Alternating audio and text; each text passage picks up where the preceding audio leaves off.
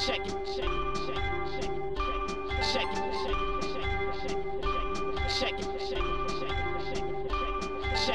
Zapraszamy na kolejny odcinek podcastu Codrive.pl, a w nim podsumowujemy Grand Prix Meksyku. Aldona prosto z Mexico City mówi o tym, jak wyglądała fiesta po sukcesie Sergio Pereza. Czy Meksykanin stał się bohaterem narodowym? Po raz kolejny analizujemy walkę pomiędzy Red Bullem a Mercedesem. Który z zespołów jest szybszy na cztery wyścigi przed końcem sezonu? Zwracamy także uwagę na komentarze Louisa Hamiltona a propos szybkości Red Bulla. Czy mistrz potrzebuje usprawiedliwienia swoich wyników? Analizujemy także jego wypowiedzi dotyczące Sergio Pereza. Czy swoimi komentarzami umniejszył sukces Czeko? Rozmawiamy także o incydencie z pierwszego zakrętu. Daniel Ricciardo powinien dostać karę za nieudany manewr? Dużo rozmawiamy także o Czeko Perezie, który zawsze ma wymówkę na swoje gorsze wyniki. Aldona zdradza nam, o czym teraz plotkuje się w padoku Formuły 1. Tak jak po każdym Grand Prix rozdajemy propsy i disy, a następnie przenosimy się na sąsiedni kontynent. Już w ten weekend Grand Prix Brazylii. Dyskutujemy o tym, jakim torem jest Interlagos. Cezary wspomina swoje wyjazdy do São Paulo. Tor piękny i wspaniały, ale dzielnica niebezpieczna. Na koniec rozmawiamy także o Robercie Kubicy, który wystartował w kolejnej rundzie WEC w Bahrajnie. Do czego przygotowuje się Polak i co to prognozuje na przyszły sezon. Chwalimy także Inter Europol Competition, które zajęło piąte miejsce w klasyfikacji generalnej w swoim debiutanckim sezonie. Zapraszamy! Dzień dobry wszystkim, witamy się z Wami po raz kolejny. Aldona Marciniak, Cezary Gutowski i Jasie Kolejniczak. Jesteśmy po Grand Prix Meksyku, ale dla niektórych cały czas to Grand Prix tak naprawdę trwa, dlatego że Aldona nadaje do nas prosto z Mexico City, w którym jest w tym momencie, więc od Aldony muszę też zacząć oczywiście. Jak tam jest na miejscu? Powiedz, czy faktycznie ta fiesta trwała do późnych godzin wieczornych i to wszystko wyglądało tak pięknie jak podczas transmisji? Słuchajcie, z góry Was przepraszam za efekty dźwiękowe, natomiast y, jedyna opcja, żeby z Wami się tutaj dzisiaj spotkać była taka, żeby usiąść gdzieś w restauracji, bo na zewnątrz jest tak gorąco, że nie da się wytrzymać. To też dlatego, że tutaj nawet jeżeli ta temperatura nie jest y, wysoka, jeżeli sprawdzicie sobie prognozę pogody, wydaje się o 23-25, ale tutaj jesteśmy na 2250 e, metrów mniej więcej i ten indeks UV jest o wiele większy. Bardzo łatwo tutaj się dorobić udaru słonecznego. Jest naprawdę, jest naprawdę bardzo, bardzo gorąco, więc z góry przepraszam, że w tle głosy, a nie fiesta meksykańska, natomiast tak jak mówisz, atmosfera tutaj była niesamowita. To, co się działo na tym stadionie, to jest naprawdę coś fenomenalnego. Ja powiem szczerze, że patrzyłam na to z łezką wokół, ponieważ e, dla tego kraju, bardzo biednego kraju, kraju, który ma na co dzień ogromnie wiele trudności, z którymi się boryka, mm, to Grand Prix było, mam takie wrażenie, jakimś e, dowodem na zwycięstwo z e, pandemią. Ten stadion, który jest tą najbardziej efektowną częścią toru, był szpitalem polowym. Więc fakt, że w tej chwili pojawili się tam kibice, a pojawiło się ich 372 tysiące przez cały weekend, że była muzyka, był koncert e, po, po, zakończeniu, po zakończeniu Grand Prix bardzo znanej pani i oczywiście nie pamiętam w tej chwili jak ona się nazywa, natomiast jest bardzo znana. E, to, to fajerwerki na koniec, e, cała ta muzyka, to wszystko, to, to, to, było niesamowite. Ci ludzie, ci ludzie naprawdę świętowali i w Padoku nie było tak samo jak w 2019 roku. To nie jest to, co e, z Cezarem pamiętamy tutaj. Cezary, będę się do Ciebie odbijać, bo wtedy byliśmy absolutnie zachwyceni tym. Nie było tacos w padoku, nie było churros, nie było mezcala i tequili. Barber był, ale tylko dla padok klubu. E, natomiast były tańce, były muzyka, była muzyka, było przywitanie takie w lokalnym stylu, był ołtarzyk Dia de los Muertos w hotelu, z którego odjeżdżają, odjeżdża transport dla mediów. Swoją drogą ten, e, mimo że już jesteśmy tydzień po tym święcie oczywiście, to cały czas e, ten ołtarz e, został e, pełen zdjęć kierowców Formuły 1, którzy niestety już odeszli, także też bardzo takie klimatyczne miejsce, więc generalnie jeżeli chodzi o atmosferę, Meksyk absolutnie nie zawiódł. Jak w takim razie możesz, co możesz powiedzieć o Sergio Perezie, który no, domyślam się, że stał się tam w tym momencie bohaterem narodowym. Widzieliśmy te obrazki ze stadionu i tam meksykańska fala no, była widoczna na e, stadionie. Tata Sergio Pereza, Papa Perez też płakał niemalże ze szczęścia, więc domyślam się, że jest nowym, e, ulubionym sportowcem wszystkich w tamtym kraju. To było jakieś totalne, totalne szaleństwo. Naprawdę, czegoś takiego, jeśli chodzi o kierowcę Formuły 1, to ja nie widziałam. Być może przeżylibyśmy coś podobnego na Zandvoort, ale tam jednak kibice byli o wiele bardziej oddzieleni od y, kierowców. Tutaj kierowcy będąc w padoku słyszeli jak na tym stadionie e, próbowano okrzyków. Nic się nie działo, nie było, nie było żadnej sesji, po prostu cały ten stadion skandował Checo Perez. E, nieprawdopodobna historia. W samym padoku e, padoku, który był pełen gości VIP i generalnie pod tym względem no, był bardzo, bardzo takim żyjącym padokiem, tak, e, to, to, to też było szaleństwo. Ci ludzie wystawali na, na piętrach budynku mm, przy głównej prostej, gdzie właśnie mieli swoje, swoje loże, krzyczeli, piszczeli, rzucali czapki. My jako ekipa Eleven zostaliśmy staranowani przez cały taki rządek fotoreporterów i kamerzystów, którzy szli przed Czeko Perezem. To było kilkadziesiąt osób którzy po prostu taka fala ludzka, która nie patrzy gdzie idzie i wszystko zmiata ze sobą. I w samym środku Czeko Perez. Naprawdę, takiego szaleństwa w padoku to ja nie widziałam na punkcie, na punkcie żadnego kierowcy. To, to Wam mogę powiedzieć z ręką na sercu. Więc fakt, że Checo Perez jest w Red Bullu tutaj, no bo oczywiście on nie pierwszy raz startuje w Grand Prix Meksyku jako kierowca Formuły 1, ale że po raz pierwszy był w zespole konkurencyjnym, zespole, który dawał mu szansę na zwycięstwo wręcz, taka tutaj była narracja. Oczywiście, wiemy, że mało realistyczna, ale tak to pompowano, sprawiło, że to miasto jeszcze bardziej oszalało na punkcie Formuły 1 i Pereza właśnie w e, tunelach, w drodze na tor, graffiti, Checo Perez przechodzący w jego bolid, przechodzący w piramidy jakiegoś smoka, takie mini dzieła, dzieła sztuki, które podkreślały tylko jak wszyscy są tutaj dumni z Pereza. Mm, naprawdę, naprawdę niesamowite wrażenie.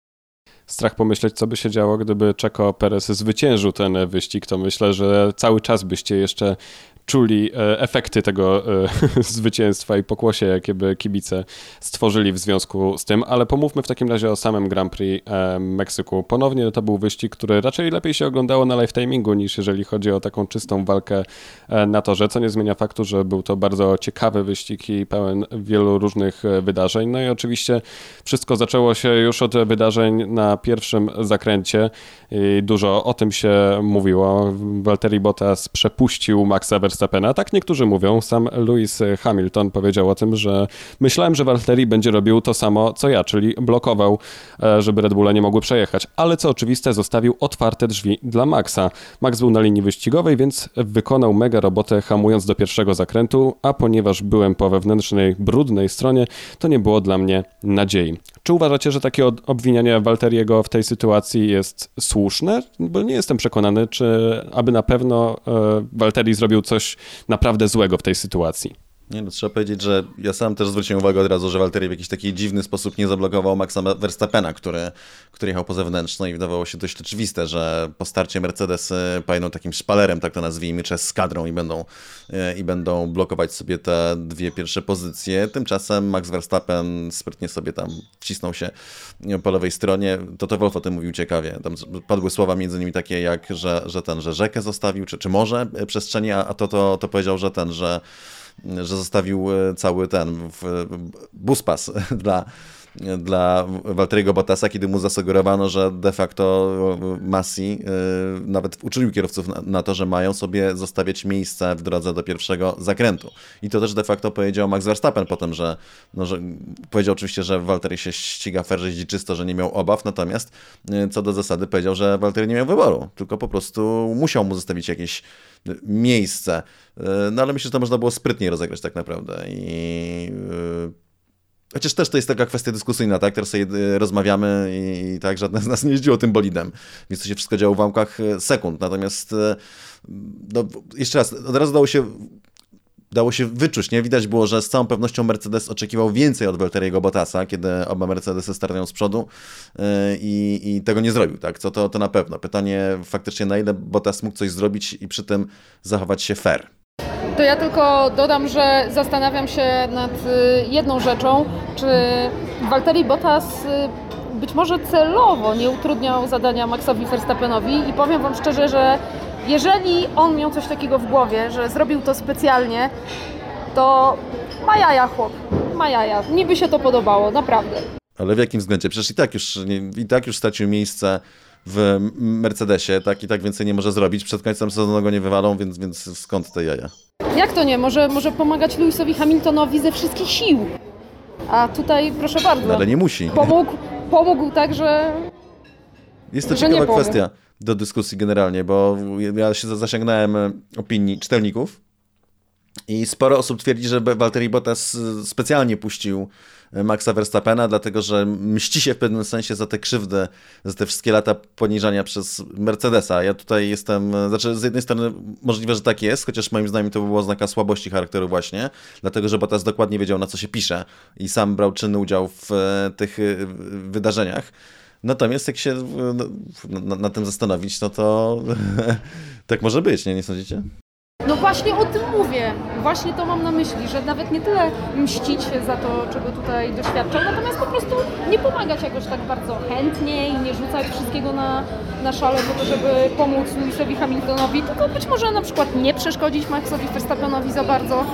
Więc To ja tutaj stanę trochę w kontrze i postaram się być bardziej po stronie e, kierowców, bo oglądałem wielokrotnie ten start e, dzisiaj przed e, naszym nagraniem i zastanawiam się, ile de facto mógł zrobić tam Walteri. Myślę, że miał świadomość, że Max będzie się pchał bardzo, bardzo w tym pierwszym zakręcie i że na pewno nie będzie miał skrupułów, więc wychodząc wolniej z tego, ze startu w ogóle i dojeżdżając do pierwszego zakrętu w nie najlepszej pozycji, bo tak naprawdę z dwóch stron miał bolidy, no a nie może przecież jeździć zygzakiem po prostej. No nie wiem, czy tutaj wymagamy od Walteriego, żeby całą prostą zastawił, jednak pamiętajmy, że ten tor jest dosyć szeroki i nie sądzę, żeby był w stanie zastawić na tyle miejsca, żeby się nie zmieścił tam trzeci bolid, więc wydaje mi się, że dużo wymagamy od Walteriego. Ja nie, ale tak Mercedes tak. naprawdę- A, ale Mercedes, tak, Luis i Toto.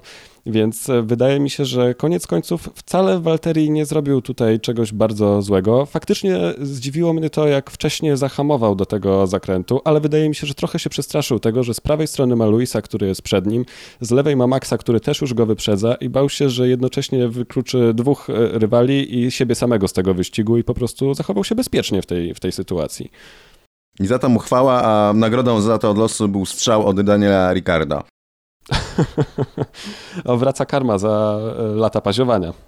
No właśnie, a po- powiedzcie teraz, e, co sądzicie o tym incydencie w ogóle Ricardo z kolei z Bottasem, bo tu też były dyskusje. Ja na początku napisałem na Twitterze, że się kara należy od razu, że to było bardzo takie e, e, niezdarne, natomiast potem oglądając powtórki doszedłem do wniosku, że a, powiedzmy, że jakoś tam ujdzie. Natomiast Toto Wolff znowu, znowu mówił, że był zdziwiony, że sędziowie nawet się nie zajęli tym przypadkiem. Jak wy to odebraliście? Z mojej perspektywy e, dziwna byłaby to kara w tym momencie, gdy e, Daniel i tak już stracił tak naprawdę wszystko, co mógłby zyskać w tej e, sytuacji. E, obydwoje stracili i no, można pod tym podpisać e, incydent wyścigowy, bo tak naprawdę e, to był start. Daniel ambitnie próbował po brudnej stronie toru wyprzedzać kierowców. No nie wydało, ale tak naprawdę mało zabrakło do tego, żeby to się udało, więc no niestety takie są wyścigi, a pech chciał, że akurat trafiło na Walteriego Bottasa, który miał bardzo ważną rolę do odegrania w tym wyścigu, więc myślę, że stąd głównie e, są pretensje do Daniela, bo gdyby trafił w innego zawodnika, to chwilę może byśmy się pokłócili, ale w gruncie rzeczy przeszłoby to jakoś mimo uszu. Dla mnie to po prostu Daniela Ricardo wypluło na, na Walteriego Bottasa, więc ja nie jestem jakoś specjalnie zdziwiona tym, że sędziowie się tym nawet nie zajęli. No jak właśnie go wypluło, to powinien się tym, tym zająć. E, mi się wydaje, że znaczy on zaczął skręcać, nie się składał zakręt. Na początku zblokował koła, a potem widać, to tego nie widać aż tak dokładnie może, ale zanim zdarza się z Walterim Bottasem, zaczyna skręcać. Natomiast faktycznie, gdyby go wypluło, tak, gdyby no, przesadził, no za to Lewis Hamilton dostał przecież karę na Silverstone, że za Maxa Verstappena, co moim zdaniem też nie było to takie oczywiste, że się ta kara należy, no to przecież za to właśnie, że, że go wypluło, tak, że, że pojechał trochę bardziej do przodu. Tutaj natomiast dany no nie, mi się zdaje, że, że, że jednak się zmieścił inaczej, że zaczął skręcać, ale to kwestia dyskusyjna. Tak czy inaczej, e, wydaje mi się, ja osobiście uważam, że sędziowie nie musieli tego sprawdzać. W sensie, że nie byłoby jakiegoś wielkiego zaskoczenia i skandalu, gdyby się okazało, że, że się tym zajęli i nawet gdyby dostał reprymendę, jakby w odniesieniu do tego, co się działo wcześniej, natomiast moim zdaniem nie, nie było to konieczne. Natomiast tutaj się pojawiają całkiem słuszne argumenty, że skoro Danielem Ricardo nikt się nie zajął, to mm, dlaczego Pierre Gasly dostał karę w Turcji za uderzenie Fernanda Alonso? No dlatego, że Pierre Gasly dalej kontynuował później wyścig, a jednak Daniel stracił również na tym manewrze, więc tak naprawdę nie było już czego mu zabierać w tym momencie. No ale przecież kary nie mają być e, w odniesieniu do efektu, tak mówią sędziowie, tak? Kary mają być niezależnie od tego, jaki był efekt. E, mi się wydaje, Michael Massey na pewno znajdzie odpowiedź na tę na te zagwostkę. Z całą pewnością pierwsza taka, która się rzuca w oczy, to, to taka, że Alpine Alonso jest niebieska, a Mercedes Bottasa jest czarny i to jest w zasadzie taka pierwsza zasadnicza. I do tego doda jeszcze kilka innych, natomiast no, moim zdaniem no, z całą pewnością już większe było przewinienie Daniela Ricardo, kiedy trącił Bottasa w pierwszym zakręcie e, w mm, Meksyku niż e, Gastiego, kiedy mu się napatoczył zewnętrznej Fernando Alonso. Natomiast wiesz na co tutaj sędziowie zwrócili uwagę? Na to, że Ricardo generalnie się zmieścił normalnie w linii w zakręcie. Więc dlatego też się tym nie, nie zajęli. Okej, okay, ale to, to mało gadane, przejdźmy dalej. Mnie interesuje jedna rzecz, że tak zrobię w topika. Eee, ploteczki w padoku. O czym się teraz Altona gada w ogóle w Formule 1 za kulisami, o czym, o czym być może my nie wiemy tutaj po drugiej stronie e, wielkiego... Świata. Wielkiej wody. Najfajniejsza była akcja w obozie Red Bulla po kwalifikacjach. To były jaja jak berety, mhm. ponieważ, e, ponieważ no oczywiście wiemy co się, co się wydarzyło. Tsunoda został um, awansował do Q3, został wysłany na miękkich oponach w Q2 tylko po to, żeby awansować do Q3, e, tylko po to, żeby pomóc Pierowi Gasliemu, żeby wciągnąć go w tę strugę aerodynamiczną. No i wszystko fajnie, tylko dwa, dwie Alfa Tauri wyjechały przed Red Bullami o czym Tsunoda został poinformowany, to znaczy inaczej, Tsunoda zrobił swoje, dał, dał strugę Gasliemu i w tym momencie został na na wolnym kółku.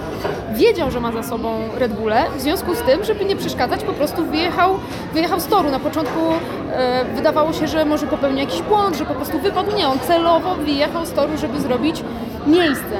No ale Perez i tak się wystraszył, e, potem poszło domino, Verstappen i wiemy co się działo. I wewnątrz Red Bulla była gigantyczna awantura, to znaczy e, Helmut Marko od razu, co ciekawe właśnie, Helmut Marko wcale nie był tak wściekły jak Christian Horner. Christian Horner totalnie obwiniał Tsunodę, że co za głupek, że co on tam robił jadąc tak wolno. No, wściekły był jak 150. Helmut Marko trochę bardziej wyważony. Natomiast kto był wściekły? Franz Tost za to, że oni ich obwiniają i obwiniają e, Tsunodę. I no i naprawdę była, była tam wewnątrz spora, spora awantura, ponieważ e, on oczywiście nie mówił tego oficjalnie, natomiast, e, natomiast jak słyszał te komentarze Pereza, że, że to nie ma znaczenia, że Tsunoda wyjechał poza tor, ponieważ i tak Perez stracił docisk jadąc za, za Tsunodą, no to mówił, że o czym on mówi przy tak wolnej prędkości, kierowca z przodu wcale nie, wcale nie ma tego, ten efekt wcale nie jest tak nasilony, wcale mu nie zabiera tego docisku, bo jedzie bardzo wolno. Więc co on, co on za głupoty opowiada? E, także był strasznie zły, że, że zwalają to na nich, bo uważał, że oni to zaplanowali bardzo dobrze, że zrobili wszystko, co mogli zrobić, że więcej nie mogli zrobić. E, I tak naprawdę e, jest winą Pereza, że on się zdekoncentrował i on wyjechał tam za, za Tsunodą. I faktycznie tak na początku ja też patrzę, co tam się dzieje z tym Yukimi, co on znowu, co on znowu robi. Natomiast potem jak zobaczyłam onboardy wszystkich trzech zawodników, no to, no to tutaj faktycznie tą, tą osobą, która się podpaliła był Perez, tylko weźcie powiedzcie, że Perez zrobił coś źle podczas jego domowego wyścigu, przecież na taczkach by cię stamtąd wywieźli.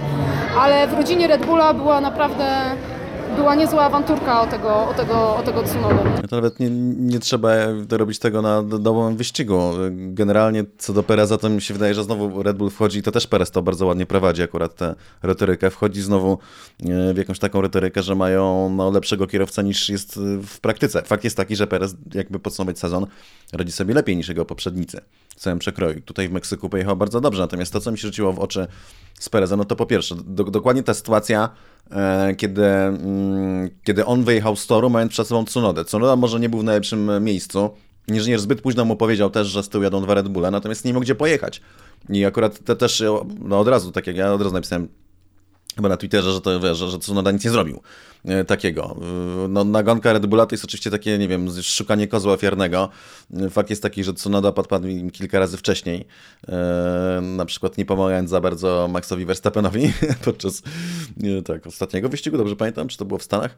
W, w, w każdym razie to, to się wzięło trochę z tego, ale, ale mi się tutaj bardziej nie podoba postawa Sergio Pereza, dlatego że no mamy już drugą połowę sezonu i ja rozumiem, że on musi bronić swojego stanowiska i rozumiem, że on sobie zdaje sprawę i stara się to jakoś przykryć, że, że oczekiwania wo wobec niego są jednak trochę wyższe i to mówię nie, nie tyle oczekiwania zespołu, tylko wydaje mi się też fanów, którzy na to patrzą. Którzy liczyli na to, że jednak w końcu ktoś się zbliży do tego maksa. Natomiast co by się nie wydarzyło, to um, Sergio Perez jest trochę jak Michael Massey. On zawsze ma uzasadnienie na wszystko i wszystko zawsze jest jakby z zewnątrz się wydarzyło. To jest, nic nie jest jego zasługą, nic nie jest jego e, odpowiedzialnością. I teraz w kwalifikacjach powiedział na przykład, że bardzo mu tempo spadło i że, e, to, że odkąd dostał skrzydło z samochodu Maxa Verstappena, to auto już nie prowadziło e, tak samo nie chcę polemizować, nie że tym samochodem, natomiast to była jakby kolejna, jedna z wielu wymówek, jaki cały czas Perez podaje, e, aby wytłumaczyć jakieś swoje, no może nie tyle wpadki, ale, ale miejsca, w których jednak oczekiwano, że poradzi e, sobie lepiej. Natomiast tym skrzydłem też była dosyć ciekawa afera, bo to Red Bull akurat celuje w te w te kwestie skrzydlate. Przypominam się któreś tam Grand Prix Wielkiej Brytanii, jeśli dobrze pamiętam, kiedy Mark Webber zrobił awanturę o to, że zabrali mu przednie skrzydło przed kwalifikacjami, bo Sebastian Vettel y, swój model nowego skrzydła w trzecim treningu y, raczył był rozbić co akurat typowe dla, dla Sebastiana Vettela, więc zespół po prostu podszedł i zdjął y, Weberowi skrzydło z jego samochodu nowe i dał go Maxowi Verstappenowi. Po drodze oczywiście sugerując, że ten, że generalnie, że kierowcy są traktowani równo. I teraz była kwestia tych pękających tylnych skrzydeł E, w Red Bullu. Przypuszczam, że tak naprawdę przyczyną tego prawdopodobnie były Stany Zjednoczone. Pamiętajmy, że, Alfa, e, że Alpina miała dokładnie ten sam problem. De facto przecież nie ukończył wyścigu Fernando Alonso z powodu uszkodzenia tylnego skrzydła, e, najprawdopodobniej właśnie przy mocowaniu i, i też Okon nie dojechał do mety z powodu zbyt dużego zucia samochodu, bo takie były wyboje i przypuszczam, że te pęknięcia na skrzydle to były jakieś tam, powiedzmy, konsekwencja tego, co działo się w Stanach Zjednoczonych. Natomiast no, faktycznie dochodzi do tego pęknięcia, skrzydło zostaje naprawione, bo takie rzeczy się robi normalnie w Formule 1. Przypuszczam, że gdyby nie limit budżetowy, to by wstawiono jakieś nowe z jakiegoś kontenera, gdzie by było, nie wiem, z sześć jeszcze nowych, a ponieważ mamy limity budżetowe i trzeba oszczędzać, no to w tym momencie bardziej się odnosi do do, do, do kleju, tak, i, i taśmy klejącej. Natomiast no, to skrzydło powinno działać dobrze. Niemniej dali go e, do samochodu Pereza, no i faktycznie wygląda to trochę głupio. Natomiast w tym momencie wracamy jakby do punktu wyjścia całego weekendu. E, tak, zespół ma mało części. Wyjechał na trzy wyścigi e, pod rząd na koniec sezonu i pytanie, co zrobił Perez na samym początku pierwszego treningu? Pamiętacie? No, uderzył uszkodził tylne skrzydło, złamało swoje, pierwsze. Więc w tym momencie, no tak, yy, no jakby dociekać do źródła generalnie tego, jakie było, skąd się wzięło zamieszanie z tylnymi skrzydłami, to, to doszło wrażenie, że, że zaczęło się to właśnie w ten piątek. Natomiast jeżeli w ogóle mówimy o e, Sergio Perezie i wokół niego krążymy, no to z jednej strony faktycznie e, dużo narzeka, dużo e, zwraca uwagę, robi taki dobry PR, trochę jak Carlos Sainz wokół siebie i zwraca uwagę na różne problemy, które nie dotyczą e, jego samego. Ale z drugiej strony popatrzcie na to w ten sposób, że no jednak dowiózł to trzecie miejsce w kwalifikacjach, też zrobił dobrą robotę względnie, zniwelował tą różnicę do maksa i tak jakby w tej drugiej połowie sezonu zaczyna być trochę lepszym drugim kierowcą niż był na początku, nie myślicie? W kwalifikacjach to czwarte dowiózł, jak się, jeśli dobrze sobie przypominam. Natomiast tak, tak, tak. Tutaj pełna zgoda. Z całą pewnością Perez od Grand Prix USA i teraz tutaj w, w Meksyku. Yy, robi wiele lepszą robotę. De facto robi taką robotę, jakiej oczekiwano, że będzie robił, ale to tak najwcześniej od połowy sezonu. To jest oczywiście dobry prognostyk na przyszły rok, chociaż też zmienią się samochody bardzo, więc nie wiadomo, jeżeli będzie miał tyle samo czasu potrzebował na to, żeby się w nie wjeździć, tak jak teraz po przeskoczeniu do Red Bulla, no to też to nie będzie jakiś super e, dla niego sezon. Natomiast to, to, wydaje mi się, że to nie zmienia faktu, że tak ogólnie rzecz biorąc, no to, no to ten Perez jakby dużo ten, zawsze dużo mowa co do tego, co mu jakby się krzywda z zewnątrz dzieje, a co do własnej jazdy to nigdy. Wydaje mi się, że to w ogóle jest chyba taka cecha kierowców e, wyścigowych, że raczej nie zwracają uwagi na to, co się dzieje z ich e, jazdą, a w każdym razie nie publicznie, no bo tak publicznie się obnażać ze swoich własnych słabości, no to nie jestem też pewien, czy to dobrze by wyglądało, gdyby Sergio wyszedł i powiedział, uderzył się w pierś, tak, to moja wina, ja jestem wolnym kierowcą no to nie wyglądałoby dobrze. To nie jest reguła. Są kierowcy, którzy przyznają się, zrobili pewne rzeczy złe. Fernando Alonso mówił od początku sezonu, teraz powiedział, nawet podczas tego weekendu powiedział, że ten, że w kwalifikacjach to on nie zrobił wystarczająco dobrej roboty. Lewisowi Hamiltonowi się zdarza czasami powiedzieć sporadycznie, nawet jemu, że coś tam ten, że być może nie pojechał optymalnie, chociaż jemu to jakoś e, szczególnie, szczególnie rzadko. No mówię, to, to nie chcę, żeby Perez bił się w pierś, natomiast e, Leclerc się przyznaje do błędów i to dużo George Russell nawet się ostatnio zaczął przyznawać, że ma, ma rzeczy do, do, poprawienia takie czy inne, tak więc yy, no mówię, nikt nie mówi tutaj, żeby on wychodził i za każdym razem by się wpierś, natomiast yy, no, akurat w Perezie, nie wiem, to jest też takie bardzo charakterystyczne. No, jest to pewnie jakaś tam kwestia taka też kulturowa, tak, że jest Meksykaninem i, i w tej kulturze raczej no, nie masz zaczęło wychodzić i mówić e, tak, że mea culpa, chociaż w sumie jakby tam, jak biorąc pod uwagę jaki to religijny kraj, to tak. Natomiast co do zasady, no... Szczerze, nie podobają mi się po prostu, nie podobają mi się te, te, te wymówki Pereza. Różne przywary mają kierowcy e, wyścigowi, ale też zespoły lubią sobie między sobą e, dogadywać i zwracać uwagę na różne rzeczy.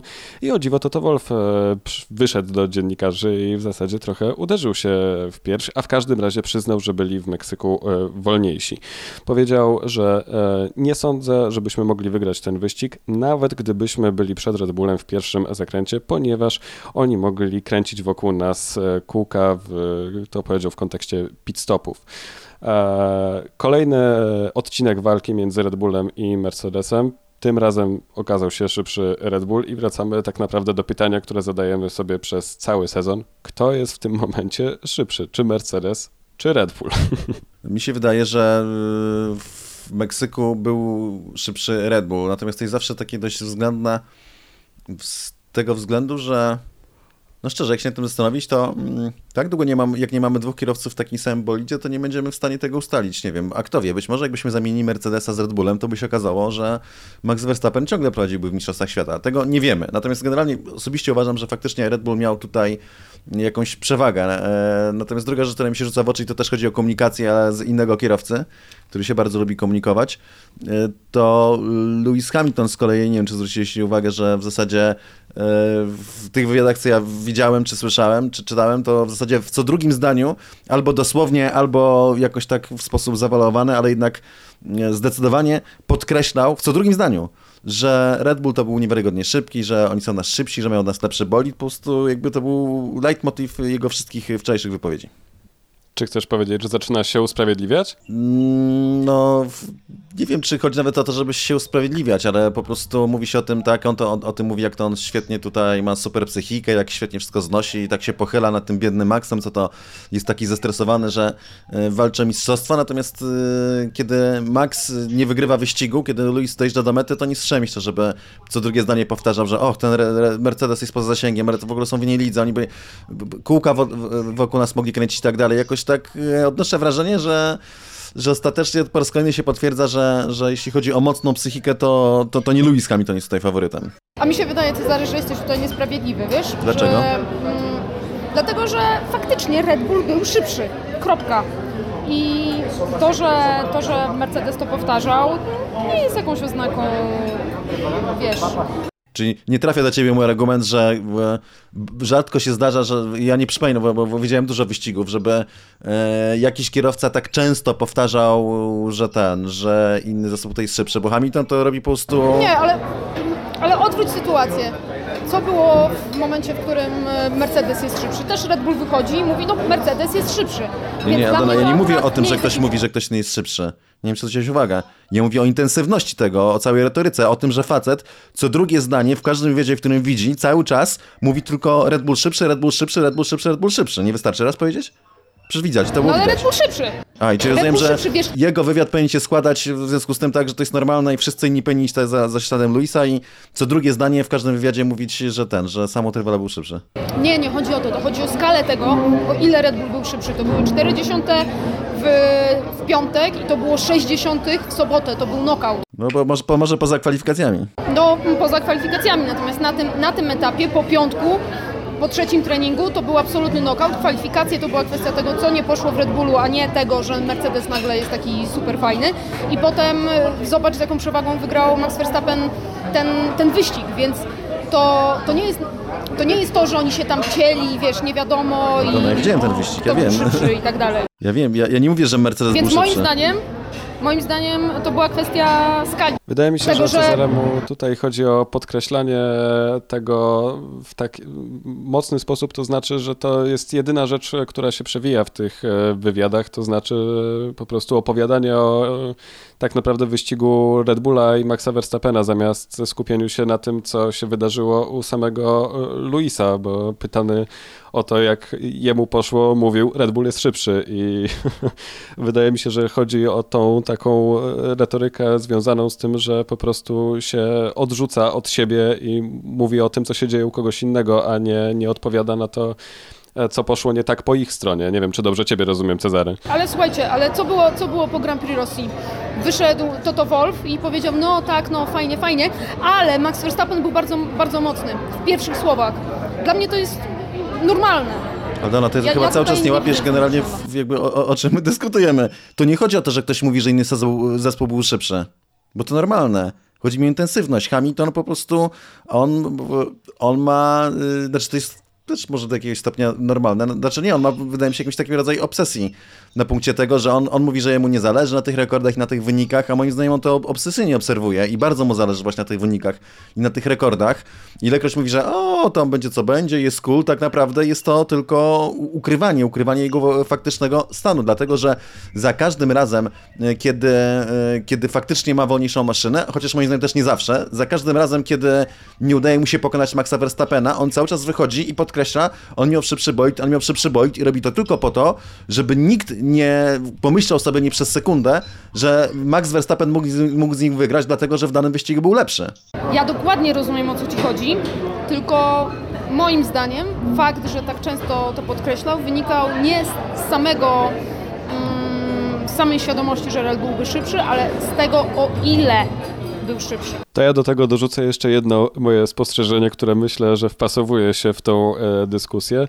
E, Lewis Hamilton nie tylko po wyścigach lubi mówić o tym, że ktoś był szybszy, w tym przypadku Red Bull i no, zauważa to wielokrotnie, ale także to, w jaki sposób on się komunikuje podczas wyścigów ze swoimi inżynierami, dlatego że nie wiem, czy też na to zwróciliście uwagę, ale bardzo się staje rozmowny w momencie, w którym tylko zaczyna mieć e, kłopoty. Bardzo mnie też rozbawił moment, w którym e, komunikacja w pewnym momencie zamilkła pomiędzy zespołem a kierowcą i Louis podpytywał, czy jesteście tam jeszcze? E, Jakby potrzebował cały czas jakiegoś wsparcia mentalnego od zespołu i jakiegoś takiego oparcia. E, Nie wiem, co o tym myśleć. Może wy macie jakiś komentarz do tego.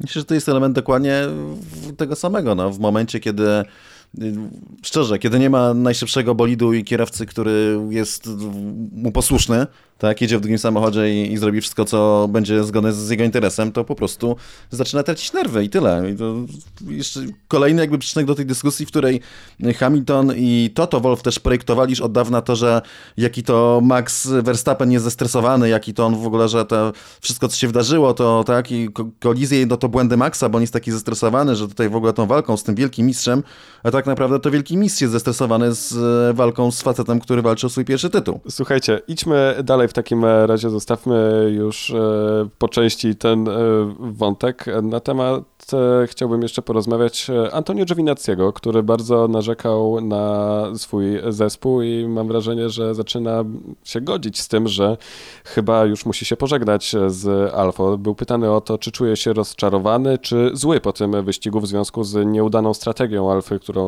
dla niego przewidzieli. Odpowiedział jedno i drugie. E, więc e, czy to już jest ten moment, w którym Antonio jest świadomy tego, że nie ma przyszłości w Alfie? Dla mnie ewidentnie tak i tak naprawdę dużo na to wskazuje, także, także to, gdy nie posłuchał zespołu, żeby puścić Kimiego Raikkonena i tak dalej, i tak dalej. Natomiast o, chociażby jego, jego słowa teraz po przekroczeniu mety, podziękował za wspaniałą strategię zespołowi. Strategię, która, co tu dużo mówić, była, była beznadziejna i Alfa Romeo, która mogła w tym wyścigu zapunktować dwoma samochodami, po tym doskonałym starcie Giovinazziego, przecież po starcie był na szóstym miejscu, Kimi też był w pierwszej dziesiątce, wywiozła ostatecznie tylko cztery punkty. I ja nie wierzę w to oczywiście, że oni pokonają Williamsa, natomiast właśnie takimi rzeczami przegrywają, takimi niedoróbkami. których jest dużo zresztą w tym sezonie. Powiedz, co się mówi generalnie? Były jakieś tam nowe wieści na temat tego, co się dzieje w e, Alfie? Totalnie temat upadł. totalnie. O ile w Turcji rzeczywiście wszystko aż wrzało od y, plotek na temat y, Andrettiego, tak tutaj cisza, nic. Rozczarowanie, że ostatecznie z Andretti nic, nic się wydarzyło. tak mi się wydaje. No i też czekanie na to, aż w końcu Fred Wasser podejmie te swoje decyzje e, wiekopomne w sprawie obsady kierowców, to mi się wydaje, że też od, tego momentu, kiedy Giovinazzi odmówił przepuszczenia Kimiego Raikkonena, to jest absolutnie wiadomo, że że nie będzie miał miejsca w przyszłym sezonie, że on, on, to po prostu wie, że to już się nie wydarzy i fakt, że się tak zachowuje, pokazuje tylko słabość charakteru. I to jest kolejny przyczynek, który moim zdaniem potwierdza tylko słuszność, że w końcu Giovinazzi no po prostu zostanie odsunięty, nic nie umiejąc, bo to jest kierowca bardzo szybki, jeżdżący na wysokim poziomie. Mi się wydaje, że takiej powiedzmy pierwszej dwunastce Formuły 1 się mieści, nie? Przypuszczam, że od Latifiego to jest lepszy i jeszcze od, na pewno na tym etapie od Mika Schumachera, czy Mazepina, czy jednego kierowcy. Natomiast ciągle pamiętajmy, że to miał być, to jest kierowca Akademii Ferrari, to miał być kierowca, który miał przejść w pewnym momencie do Ferrari i to, to moim zdaniem po prostu nie nastąpi i on to wie. Natomiast y, jest długa kwestia taka, że w Stanach Zjednoczonych, kiedy został poproszony, z tego co rozumiem, to zgodził się bez wahania. I tutaj wydaje mi się, że Roger Benoit słusznie utrafił, że no, utrafił albo wie do, dosłownie, że gdyby jeszcze raz zrobił taki numer, to by nie dojeździł nawet do końca sezonu. A, to dobre, tego nie słyszałam. Dobre, dobre. Czekamy na rozwój sytuacji w Alfie Romeo. Trochę szkoda Antonio Giovinazziego. Pocieszny chłopak i to jeszcze z, z Włoch. Przydałby się również e, włoski kierowca w Formule 1, tak samo jak prawdopodobnie amerykański. E, ale zapomniałem jeszcze o jednym bardzo ważnym wątku. Tak wywołałem tą komunikację Louisa e, Hamiltona i mówiliśmy o tym, co mówił po wyścigu i zapomnieliśmy o jeszcze jednym bardzo ważnym wątku, który też się tyczy Sergio Pereza. E, został wywołany taki temat, czy Lewis Hamilton z szacunkiem się odniósł do tego, co zrobił Sergio Perez jadąc i utrzymując tempo e, Luisa. E, Hamilton w wywiadach po wyścigu mówił, to tylko pokazuje, jak szybki był ich samochód, kiedy Sergio mógł jechać tak blisko mnie. Czy uważacie, że to jest jakaś pogarda w stosunku do Pereza, czy tylko zwrócenie uwagi na to, o czym mówił Cezary, czyli że ich samochód był szybszy, szybszy, szybszy, szybszy? Cezary, dostałeś kolejną tą do, swojego, do swojej narracji, kolejny, kolejny punkcik. E, cóż, to, to, to narracji, to do moich takich tych, e, jak to nazwać? Przemyśleń. Żeby to, nie, nie, nie, nie przemyśleń, to są też, że sobie, nie, nie ubzdurałem, tylko ładniej powiedzieć, to sobie ten, e, ejku, znowu brakuje mi słowa, no, no nieważne, no, szczerze czytałem też jakby wypowiedź Teda Krawica, który oczywiście zawsze będzie bronił Luisa i który bronił Luisa, że po prostu, że tam nie było nic ukrytego takiego personalnego, tylko że to było no, po prostu stwierdzenie, że to no, odniesienie do faktu, że jest też te, ten punkt odniesienia, jakim jest po prostu drugi Red Bull, który robi postępy i tak dalej. Takie tu, tłumaczenie naokoło. Mi się wydaje, że Lewis Hamilton powiedział prawdę, bo to była prawda. Perez normalnie nie jest tak dobrym kierowcą jak Hamilton, nie jest, nie będzie. E, I Perez, fakt, że Perez do Luisa się zbliżał i że, że go nie wyprzedził, co też nie było jakąś niespodzianką, świadczy o tym, że Red Bull faktycznie jest szybszy. No i ja tutaj z tym nie, nie mam żadnego problemu, dlatego że, że taka jest prawda i ja nie oczekuję od żadnego kierowcy, a nawet od Luisa, chociaż od Luisa właśnie oczekuję i zaraz powiem dlaczego. Sztucznej skromności. Natomiast generalnie rzecz biorąc, to, to mówi kierowca, tak mówi facet, który tak stawia się za jakiś taki wzór do naśladowania, za wzór fair play, to mówi facet, który ostatnio ujął się y, za biednymi dziećmi, które oglądają Formułę 1 i słyszą, jak inni kierowcy, jakie mówią brzydkie rzeczy. I to było w kontekście tego, że Max Verstappen nazwał go głupim idiotą w Stanach Zjednoczonych, kiedy mieli tę przepychankę podczas treningu o miejsce na torze. I on jakby w kontekście Lewis się ujął za tymi biednymi dziećmi, tymczasem, tymczasem zaraz ktoś, bo internet nie zapomina i nie, nie wyciągnął nagranie, jak e, w Grand Prix Bahrainu 2018 po wyścigu Lewis Hamilton jest w tym pokoju już tam, gdzie kierowcy przechodzili e, przed dekoracją, a zaraz po wyścigu i wyciera się ręcznikiem, patrzy w ekran na sytuację, w jakiej znalazł się Max Verstappen i mówi dickhead, czyli co to dużo być fiutogłowe. Yy, więc, więc mamy w tym momencie, tak biorąc pod uwagę, że mamy, i to jest znowu droga, coś o czym mówimy, to jest droga Luisa i to jest droga Mercedesa, czyli z jednej strony jesteśmy cool, w ogóle tacy super i dbamy o te uszy biednych dzieci i, i, i w ogóle i to, o to, żeby na świecie było, było dobro i równość, ale tak latamy prywatnymi yy, odrzutowcami i ten, i yy, no szczerze, sami używamy tego samego języka. E, ale żebyśmy byli e, sprawiedliwi wobec Louisa Hamiltona, to dzisiaj powiedział, e, skomentował tą całą sytuację i powiedział tak, chcę, żeby było jasne i żeby ludzie nie odczytali tego, co powiedziałem wczoraj źle. Mam mnóstwo szacunku do Sergio Pereza i uważam, że robi świetną robotę w swoim nowym zespole. Ja mu w to wierzę, mówiąc szczerze. Wierzę, że to jest absolutnie szczere i że faktycznie e, to zostało źle odebrane. E, natomiast on dokładnie to miał na myśli i to jest taki punkt wyjścia. I jeszcze raz, nie mam z tym żadnego problemu, bo on jest lepszy od Perez, on jest jednym z najlepszych kierowców w historii tego sportu. E, tylko, że jeszcze raz, żeby potem nam w innej okazji nie zaczął nas pouczać, jak my się powinniśmy wyrażać, czy jak Max Verstappen powinien się wyrażać, kiedy coś mu się tam wymsknie, tak? Tylko o to chodzi. W takim razie, słuchajcie, mam propozycję, żebyśmy zamknęli etap pod tytułem Grand Prix Meksyku i spuentujmy to propsami i disami. Propsy wędrują, zaczynając od Cezarego. Do? O kurde, ja zaczynam. Eee, tak jest. A mo, nie, p, p, czekaj, ty dawno nie zaczynałeś, szczerze, jeśli chodzi o propsy i dysy. Ja dawno nie zaczynałem. Bardzo proszę, ja mogę zacząć. Kandydatów mam bardzo e, wielu, a e, mój props pójdzie do Lando Norrisa za to, że z 20 miejsca wszedł w punkty. Bardzo proszę. Oj. Uważam, że to był bardzo dobry wyścig i naprawdę przebicie się z tak dalekiej pozycji wcale nie należy do prostych zadań, nawet jeżeli ma się przed sobą dwa hasy. Dobra. Mój props idzie do Piera Gasliego za oczywiście fenomenalne kwalifikacje, bardzo dobry wyścig, pokonanie dwóch Ferrari. Po raz kolejny Pierre Gasly sam w pojedynkę ciągnie Alfa Tauri i wyciągnął na remis Alpine, więc brawo. Mhm to mój props idzie do Kimiego Raikkonena, dlatego że przejechał solidny, porządny wyścig e, i dowiózł do mety punkty, mimo tego, że nawet w pewnym momencie został delikatnie trącony przez, y, chyba to był ten, y, Daniel Ricardo uderzony przez George'a Russella. O, chyba tak to się rozegrało. W każdym razie strasznie fajnie jest widzieć Kimiego, który dojeżdża do mety w dobrych punktach po dobrym wyścigu w końcówce kariery. To teraz e, DC. Ponownie ja zacznę i być może e, was zaskoczę, ale ode mnie dis dla Carlosa Sainza i być może nie za sam performance podczas e, wyścigu, chociaż był ostatnim zdublowanym kierowcą. Charles Leclerc dojeżdżając na piątym miejscu już zdublowany nie był. Natomiast nie podobały mi się jego wypowiedzi na temat tego, że gdyby inaczej jechał z Charlesem, gdyby wcześniej się zamienili miejscami, to na pewno by Piera wyprzedził, dogonił i generalnie gdyby wszystko robili po jego gdyby wszystko poszło po jego myśli, to byłoby to czwarte miejsce e, wyjeżdżone. No nie jestem do końca przekonany, czy tak by było, więc ta narracja mi się nie podobała. Mój dis z bólem serca idzie do Fernando Alonso za dramatycznie słabe kwalifikacje, dopiero 16 miejsce, potem był kierowcą, który najbardziej zyskał na tych karach silnikowych dla innych, bo aż cztery pozycje, natomiast ostatecznie jest to drugi zły weekend z rzędu, oczywiście w USA nie zawiniony, ale te kwalifikacje Fernando Alonso, nie mogę mu tego wybaczyć. E, mój DC idzie do Lando Norrisa, bo ja sięgnę mu propsa.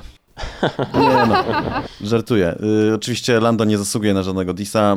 Y, mój dis y, idzie, powędruje w ręce, uwaga, uwaga, Lansa Strolla. Lansa Strolla dlatego, że generalnie pojechał mega słaby weekend od początku do końca. I tym sposobem wędrujemy z Meksyku do drugiej Ameryki, do Brazylii, w której już najbliższy weekend kolejne e, Grand Prix.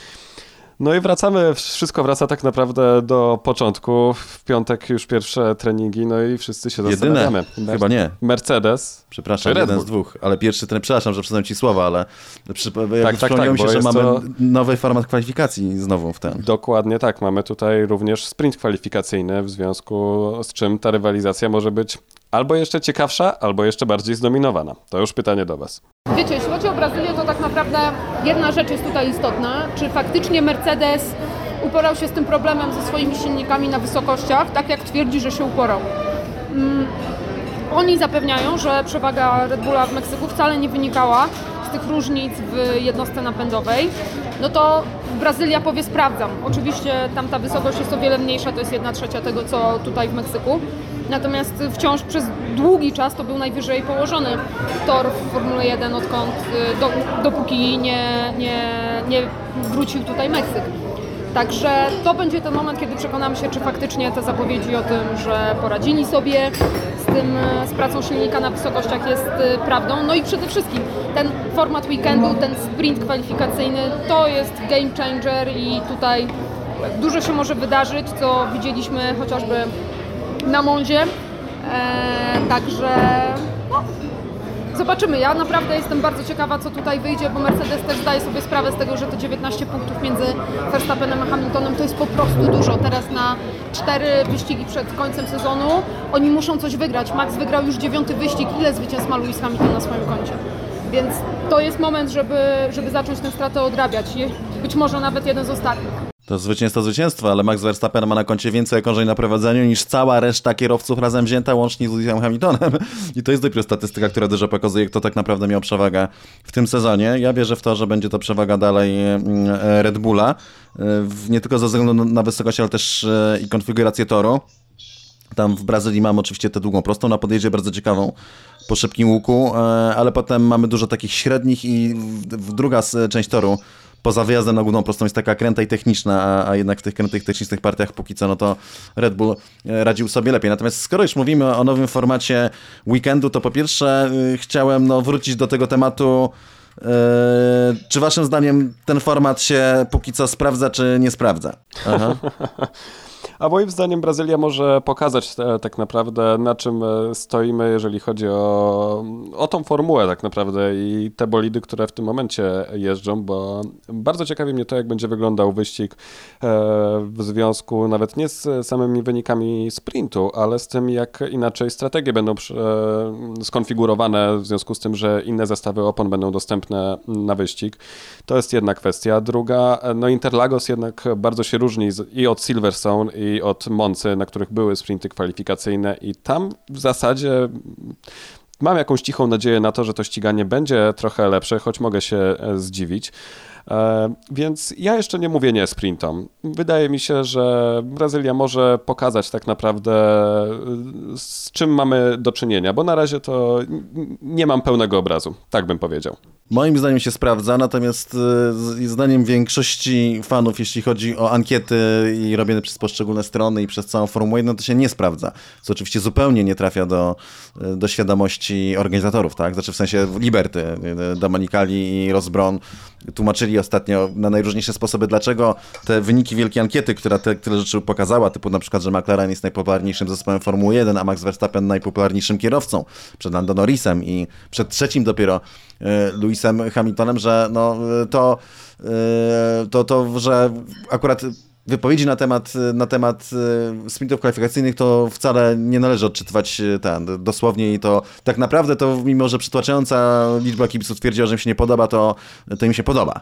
Generalnie to podejście jest dość niepokojące, e, tym bardziej, że na przyszły rok szykuje się oczywiście jeszcze więcej sprintów kwalifikacyjnych. Nie wiem Aldona, czy coś o tym mówi, w ogóle czy to się komentuje, ale mi się wydaje, że to jest teraz większy temat, jak będzie wyglądała Formuła 1 w przyszłym roku ale ja tam widzę teraz większy chaos, czyli ta jakby stopień mm, abstrakcji, w jaki się wchodzi, dyskutując na temat tego, czy się powinno odwracać kolejność kierowców na starcie, czy się nie powinno jej odwracać, ile punktów się powinno zdobywać w sobotę, e, robi się e, skądinąd powoli przerażające. Natomiast jedna rzecz mnie cieszy, że ostatecznie, słuchajcie, e, nasz cichy protest odniósł skutek. Otóż Teraz nawet e, Ross przyznaje, że należy jednak sprinty kwalifikacyjne, kwalifikacyjne nazwać wyścigami, nie? Że powiedział nawet, że jak to e, chodzi jak kaczka i kwacze jak kaczka, to ten, to, to, to, to jest kaczka, więc, więc kochani, wywalczyliśmy to.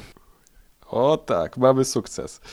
E, słuchajcie, mam wrażenie, że sprinty kwalifikacyjne tak naprawdę dopiero poznamy w przyszłym roku, w momencie, w którym e, ta nowa formuła wejdzie i kiedy teoretycznie poziom ścigania ma ulec e, dużej zmianie, na co też liczę, że dzięki temu też sprinty staną się dużo bardziej atrakcyjne. Natomiast mam wrażenie, że zwłaszcza w momencie, w którym mamy cztery wyścigi do końca sezonu, to ten sprint może dużo zmienić w kontekście niedzielnego wyścigu, właśnie ze względu na to, jakimi oponami będą dysponowali kierowcy w niedzielę. Czy jesteście w stanie po tych dwóch sprintach, które mieliśmy strzelać, może przewidywać, na czyją korzyść to będzie wpływało podczas tego wyścigu? No, biorąc pod uwagę opinię, że ten, że Mercedes, to Helmuta Marko, że Mercedes e, szybciej dostraja swoje samochody, choć moim zdaniem chodzi nie tyle, że robi to szybciej, tylko że po prostu lepiej je dostraja na sam wstęp weekendu, jadą z lepszymi ustawieniami bazowymi, no to to powinno przemawiać na korzyść Mercedesa, natomiast moim zdaniem Red Bull też robi bardzo szybkie postępy, nawet jak nie trafiają z ustawieniami, a jest potencjał w samochodzie to on jest bardzo szybko y, wyciągany. Natomiast y, ja bym tutaj nie szukał korzyści dla, na razie, póki co, dla, dla żadnej ze stron. Po prostu zasady są takie same dla wszystkich. W takim razie zobaczymy, co sam sprint przyniesie i jakie rozstrzygnięcia zobaczymy już w sobotni e, wieczór.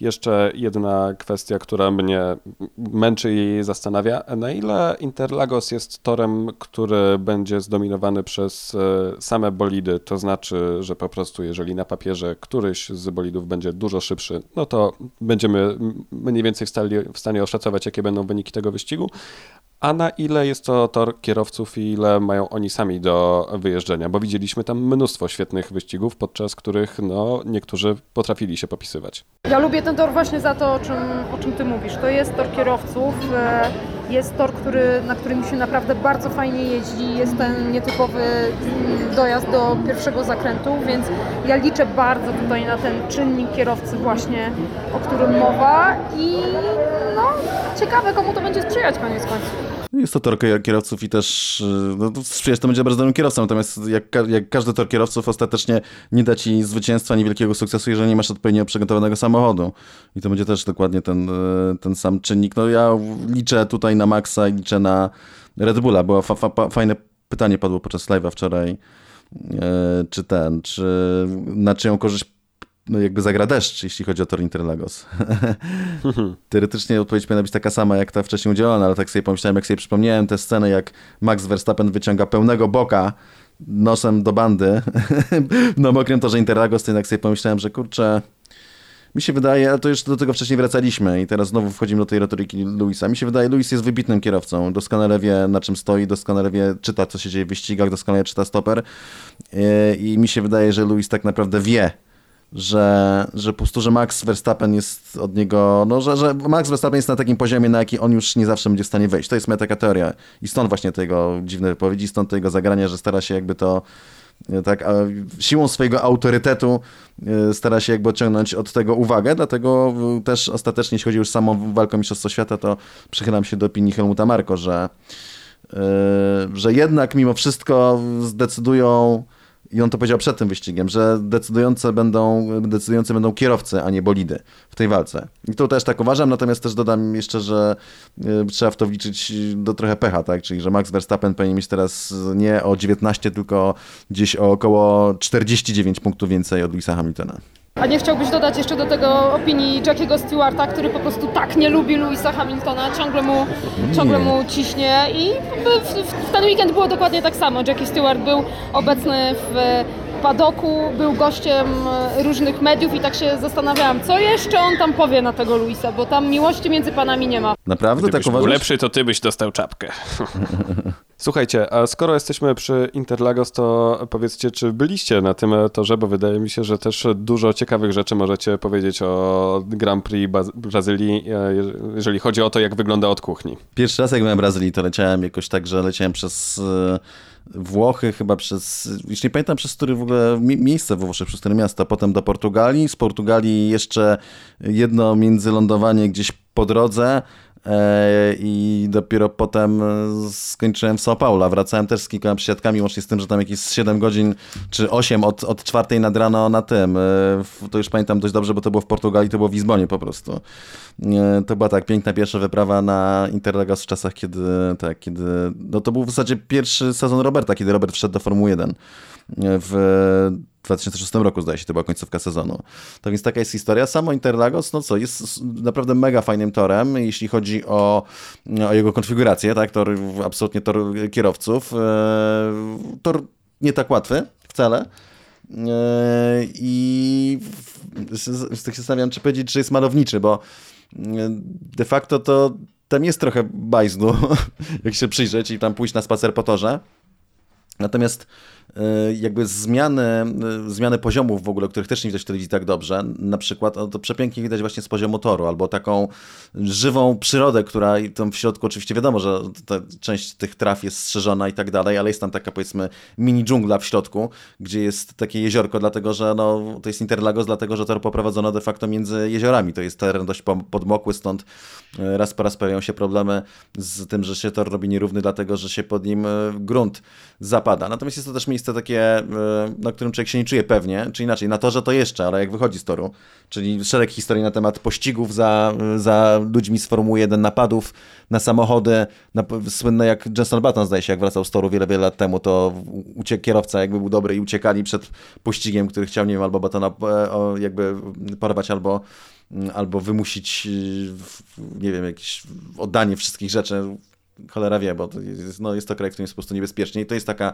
charakterystyczna cecha, cecha dla Sao Paulo, natomiast z, innych fajnych klimatów to jest, nie wiem, jak się podchodzi do toru, do tej bramy, która jest dla mediów, to jest zdaje się brama numer 8 albo numer 7, z grubsza jest to bez większej różnicy, bo one są obok siebie i na przykład e, idzie się takimi, powiedzmy, tam jest niska bardzo zabudowa, jest sporo zieleni, ale idzie się takimi, powiedzmy, uliczkami w stronę Interlagos i są wymalowane murale, typu mural z Bernim, z Luisem, mural z Senną oczywiście, tego jest, tego jest bardzo dużo, więc jest takim miejscem bardzo klimatycznym i też miejscem klimatycznym ze względu na kibiców, którzy są bardzo e, żywiołowi. Natomiast na przykład powrót z toru Interlagos jak się nie ma samochodu, a, a niekoniecznie chce się mieć samochód, bo są napady na samochody, to też jest dość y, ciężka sprawa, także albo czekanie na Ubera dość długo, albo polowanie na taksówkę, co nie jest zawsze proste pod torem wyścigowym, a nie chcesz tam stać za długo. To z takich historii mam wspomnienie, jak tam, to, jeszcze ten, z, z Mikim, z Mikołajem Sokołem, żeśmy byli wtedy i to, nie wiem, chyba na, nasza pierwsza wizyta z toru Interlagos i czekaliśmy na taksówkę i podszedł do nas taki koleś, no czarnoskóry, co, więc mm, y, no taki niesamowicie Duży? ubrany y, w takie pierścienie, pierścienie, w ogóle łańcuchy, bardzo kolorowo. To jest w ogóle stała postać, teraz go rzadziej widowiona w padoku, ale generalnie stały bywalec padoku, jak się okazało, y, bo oczywiście zaczęliśmy sobie rozmawiać i ostatecznie pojechaliśmy tą samą taksówką.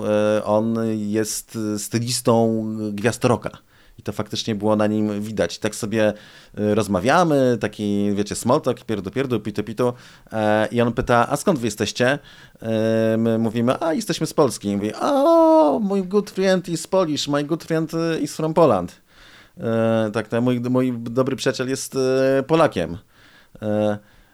His name is Roman Polański. To było takie...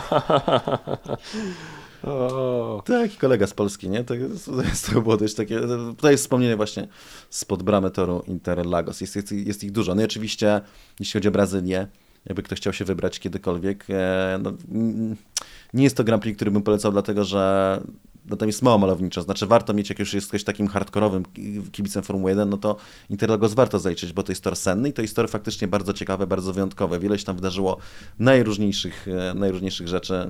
Z takich, co ja pamiętam, z wyścigowych najbardziej, to był dzwon Fernando Alonso, kiedy się Mark Webber rozbił dawno, dawno temu i to był gdzieś z stylu 2004 rok, czy coś takiego, coś w tym stylu. Jechał Renault E, Fernando i najpierw Weber zdaje się rozbił, Weber chyba jechał Jaguarem, wywaliło go na środek toru, Fernando nie respektował żółtych flag, jak wypadł za winkla na tym łuku, łuku szybki na podjeździe, jak tam nie przyładował, to mu naprawdę wszystkie kredki stornista poleciały. To był dokładnie ten wyścig, w, który, w którym potem błędnie uznano zwycięzcę i uznano, że wygrał Kimi Raikkonen w McLarenie, e, podczas gdy okazało się, że jakby jakby policzyć e, zgodnie z regulaminem okrążenia i patrząc na to, kto kiedy przejechał linię mety e, i jakby uznać wyniki wyścigu zgodnie z regulaminem, czyli odliczając okrążenie, e, to się okazało, że tak naprawdę zwycięzcą tego wyścigu był Giancarlo Fisichella.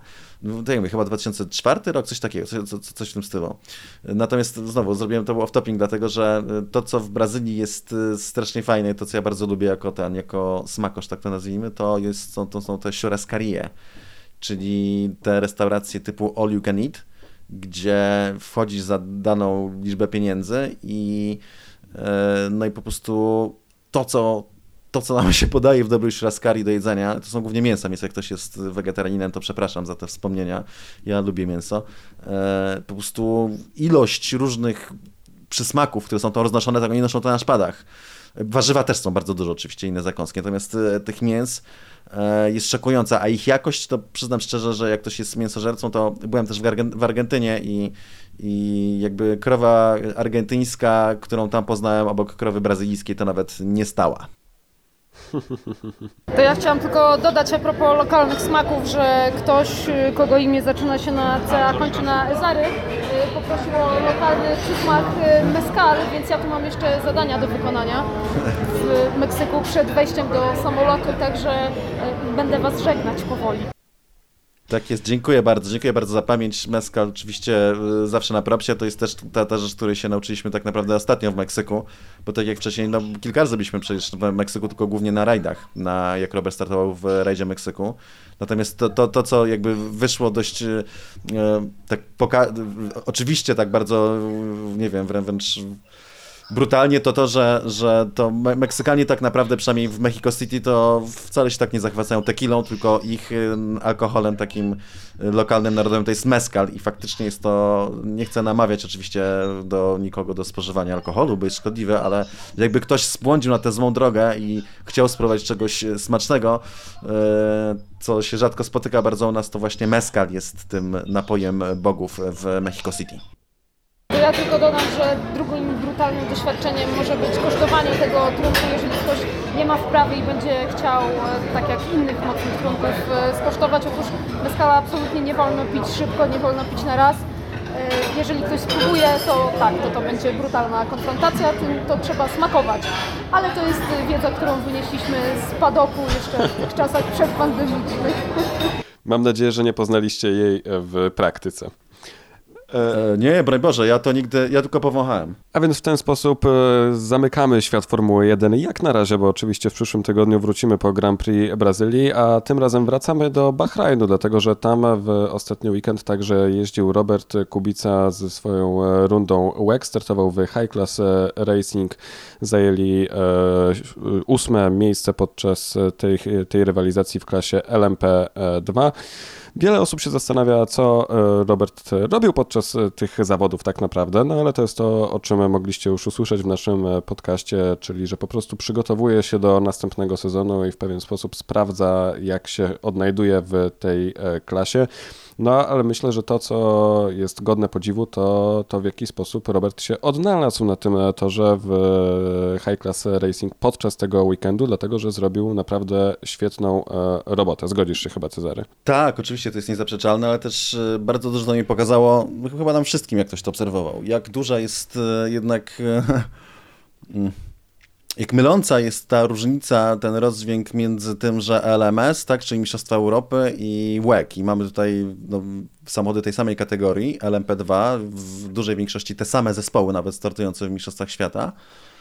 I mogłoby się wydawać, że e, no WEC jako Mistrzostwa Świata to jest oczywiście jeszcze ten poziom wyżej niż LMS. Tymczasem e, po pierwsze, no to już samo Lemon pokazało, że nieprawda, że e, akurat szczególnie jeśli chodzi o zespół WRT, który zgarnął, czyli zespół Roberta, który zgarnął w tym roku wszystko, no to no to przecież chłopaki, tak, Robert, Louis i, i Fej prawie wygrali Le gdzie startowali. Le Mans to jest wyścig tak naprawdę w kategorii WEC. Oni jechali tam gościnnie w LMS-ie. No i potem mamy Roberta, który przychodzi z topowej ekipy LMS do ekipy, która w WEC-u no, topowa nie jest, wręcz przeciwnie, jest to jedna z ekip końcówki, głównie ze względu na kierowcę gentlemana, Denisa mm, Andersena. I nagle podczas gdy w WRT, w LMS-ie Mistrzostwach Europy poziom między kierowcami był bardzo równy, yy, tak teraz y, Robert, który w WEC-u w High Class jechał w kwalifikacjach, to nagle uzyskuje piąte miejsce w LMP2 i jest y, to najlepszy wynik, jaki uzyskał przez cały sezon y, zespół High Class Racing, który, który w składzie ma Jana Magnusena, na przykład byłego kierowcę Formuły 1, ojca Kevina Magnusena, który też w tej ekipie startował. W Le Mans na przykład jechali razem. Y, I, i na, na, nagle się okazuje, że Robert no, zdobywa na nich najlepszy wynik, że jest absolutnie ich najszybszym kierowcą e, i od kierowcy brązowego Denis Andersena jest szybszy średnio 4 sekundy na okrążeniu w Bakrajnie, a mówimy o mistrzostwach świata. Robert przyszedł z mistrzostw Europy. Więc to mi się wydaje bardzo dobrze pokazuje jednak, e, no po pierwsze, że e, jakby mistrzostwo LMS e, no było słusznie było, było wywalczone jakby uczciwą walką doskonałego składu kierowców, którego no, nie udało się powtórzyć w WEC-u w Hackers Racing w, w pramie, no i też, że Robert tak w momencie, kiedy wchodzi do ekipy, gdzie nie ma kierowców na tak wysokim poziomie, których sam pomagał wybierać, dodam jeszcze, no to w tym momencie jakby jego, jego przewaga nad pozostałymi zawodnikami, którzy przecież startują w Mistrzostwach Świata jest, jest naprawdę duża, więc z tego punktu widzenia to, było, to był weekend taki budujący, natomiast no, sportowo no, były dwa podium, ale w kategorii Pro w której prawie nikt nie startował, chociaż podium to, to podium, e, tak, i za, zawsze było fair wywalczone. Były najwyższe pozycje dla high class w ogóle, jeśli chodzi o klasę LMP2 i to jest też tak naprawdę zasługa Roberta, natomiast e, no nie powinno się oceniać tego weekendu tak naprawdę z punktu widzenia sportowego, tak jak powiedziałeś na, na początku, tak? Czyli to jest po prostu taki sposób na dokończenie sezonu, żeby po prostu jeszcze pojeździć, żeby popracować w innym środowisku, żeby zobaczyć e, właśnie znowu, dotknąć już łek tak bardzo namacalnie i zobaczyć ten format 6-godzinnych wyścigów i 8-godzinnych wyścigów. E, natomiast, natomiast no, nie jest, nie jest to jakiś zwiastun moim zdaniem w sprawie przyszłości. Znaczy wątpię, mogę się mylić, ale wątpię, żeby Robert przejechał na przykład cały sezon z ekipą High Class Racing w przyszłym sezonie w LMP2. Daytone być może, cały sezon, e, cały sezon nie wątpię i tym bardziej nie wątpię, że Robert przejdzie w, też ten sezon w Ferrari 488, które testował e, w poniedziałek w ogóle na tym torze, schodząc do najniższej kategorii w ogóle, jeśli chodzi, jeśli chodzi o WEC, no, no, no bo w samochodach GTI do tego jeszcze w amatorskim, co, amatorskich, co z kolei jakby pobudziło nowe spekulacje na temat przyszłości Roberta jeszcze. Trochę e, nawiązałeś do mojego ostatniego e, pytania właśnie a propos przyszłości Roberta, bo myślę, że oswajamy się z myślą, że w przyszłym sezonie będziemy Roberta oglądali dalej w długim dystansie, zresztą no, nie bez powodu tak dużo o tym mówimy i nie bez powodu na pewno Robert tyle swoich sił w to angażuje. Ale jak myślisz, czy Robert będzie się pisał na sezon w WEC, jeżeli będzie miał taką okazję w ogóle, e, w zespole, który nie będzie mu e, dawał możliwości jazdy, no przynajmniej w tej pierwszej piątce? Znaczy możliwości będzie miał i ma, duże. Naprawdę, jeśli chodzi o robotę w WEC-u, to, to nie będzie z tym większego problemu i sądzę, że to może mówić o całej jakby przekroju, mm, całym przekroju klas, jakie tam są do dyspozycji, szczególnie w momencie, kiedy przychodzi, no są jakby projekty przyjścia od sezonu szczególnie 2023, będzie taka duża grupa nowych samochodów w najwyższej klasie, do czego będą teraz trwały y, przygotowania, tak więc tutaj nie ma problemu, natomiast wydaje mi się, że oczywiście to wszystko zależy od tej konfiguracji, w jakiej, czy, czy da się w tej konfiguracji zmieścić swojego partnera, jakim jest, y, jakim jest Orlen y, i razem z tym partnerem no też funkcję Formuły 1, którą z całą pewnością Orlen chciałby, żeby Robert pełnił, znaczy Robert, żeby w ogóle polski kierowca pełnił, bo jeżeli Orlen Formuły 1 zostanie, jako, a chcą zostać, jako, jako partner, no to no, jakby z wkładem, jaki się szacuje, że mają, to mogą w pełni zabiegać o, o to, żeby faktycznie jakiś przez nich wskazany kierowca spędził chociaż trochę czasu w tym samochodzie. Natomiast e, no, no szczerze, to, to jest jakby pierwszy, pierwszy ten punkt. No jeżeli to się uda jakoś pogodzić, to super, a jak nie, no to wydaje mi się, że z ostatnich wypowiedzi Roberta wynika, że że też no, w razie czego, jeżeli te drogi będą zbyt rozbieżne, to no, można po prostu pójść swoimi drogami, mówiąc w skrócie. I w tym momencie to oczywiście by e, otworzyło e, samemu Robertowi jakby większy wachlarz możliwości, no bo no, sęk w tym, że super jest mieć sponsora i taki partner jak, jak Orlen to jest no, fenomenalne wsparcie. Natomiast e, no, jest to branża motoryzacyjna, w której są marki olejowe i marki olejowe zazwyczaj mają współpracę z dużymi zespołami, z najwyższymi, w najwyższej kategorii. No i w tym momencie, jeżeli twoim partnerem jest marka olejowa, a ty masz opcję pójścia do do zespołu, który ma już takiego sponsora, no to no to jakby no, tego się nie, nie, da pogodzić za bardzo, tak? Nie można zjeść ciastka i mieć ciastka.